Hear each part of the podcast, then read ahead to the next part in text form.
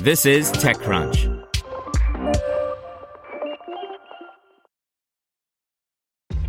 This episode is brought to you by ShipStation.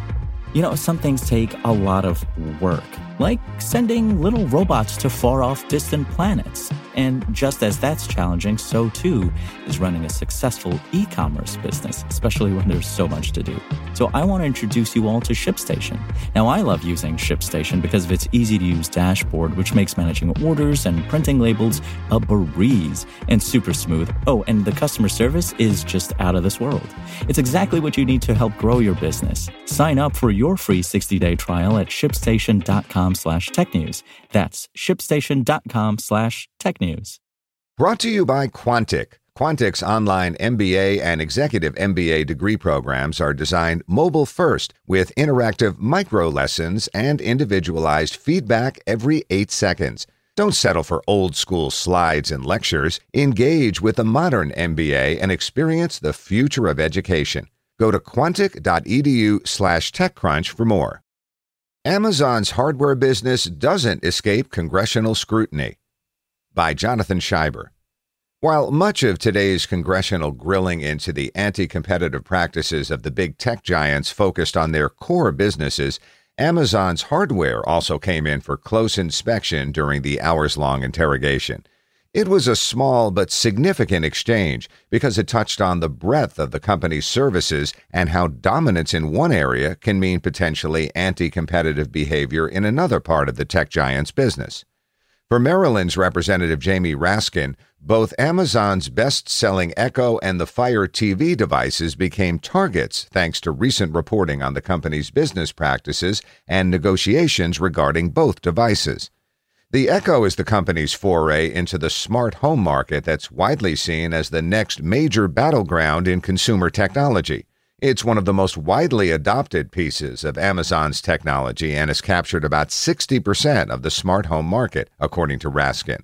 The congressman hammered Bezos on two points about the Echo. The first was the company's pricing scheme, which had the Echo priced well below the cost to produce the device, making it all but impossible for other tech companies to compete. The Echo's wide adoption has also led Amazon to engage in other anti competitive behavior, Raskin asserted, some of which was outlined in previous questioning from Colorado Representative Ken Buck, citing a Wall Street Journal report that Amazon had used its investment unit focused on its Echo product and Alexa voice assistant to copy technology coming from small startup companies. But beyond its appropriation of another company's intellectual property, Amazon also used the Echo platform to promote its own products over competitors when customers used its voice services. Is Alexa trained to favor Amazon products? Raskin asked. Bezos responded he wasn't sure if Amazon had specifically trained the Alexa to default to Amazon services or to promote the company's own brand of products, but that he wouldn't be surprised. It wouldn't surprise me if Alexa sometimes does promote our own products, the Amazon chief executive said. Raskin also took Bezos to task for the company's recent negotiations with Warner Media, the production studio streaming service and network giant. Specifically, he was concerned with how negotiations around the distribution of Warner Media's HBO Max service on the company's Fire TV devices included discussions around Amazon's access to Warner Media productions. You're not only asking for financial terms, but also for content from Warner Media, Raskin said.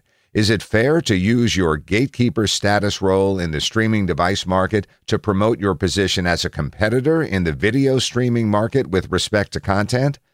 Bezos responded that the negotiations were quote unquote normal commerce, but Raskin tried to make the case that the negotiations over access to the fire was yet another way in which the company's leverage in one market impacted its ability to exercise unfair advantage against a competitor in a different industry. You're using your control over access to people's living rooms, essentially, Raskin said.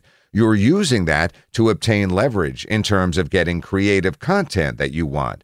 Are you essentially converting power in one domain into power in another domain where it doesn't belong? The comments and line of inquiry from Raskin were part of an intense bout of questioning that seemed to hone in on the purported topic of the hearings the anti competitive and potentially monopolistic power wielded by four of the nation's largest tech companies. Facebook, Apple, and Alphabet were all raked over the congressional coals in bouts of questioning, but it seemed that the most sustained criticism on anti competitive behavior was reserved for Bezos and Amazon. Want to learn how you can make smarter decisions with your money? Well, I've got the podcast for you. I'm Sean Pyles, and I host NerdWallet's Smart Money Podcast. Our show features our team of nerds, personal finance experts in credit cards, banking, investing, and more. And they'll help you make the most of your money while cutting through the clutter and misinformation in today's world of personal finance. You'll get clarity on strategies to help you build your wealth, invest wisely, shop for financial products, and plan for major life events. Listen to NerdWallet's Smart Money Podcast wherever you get your podcasts.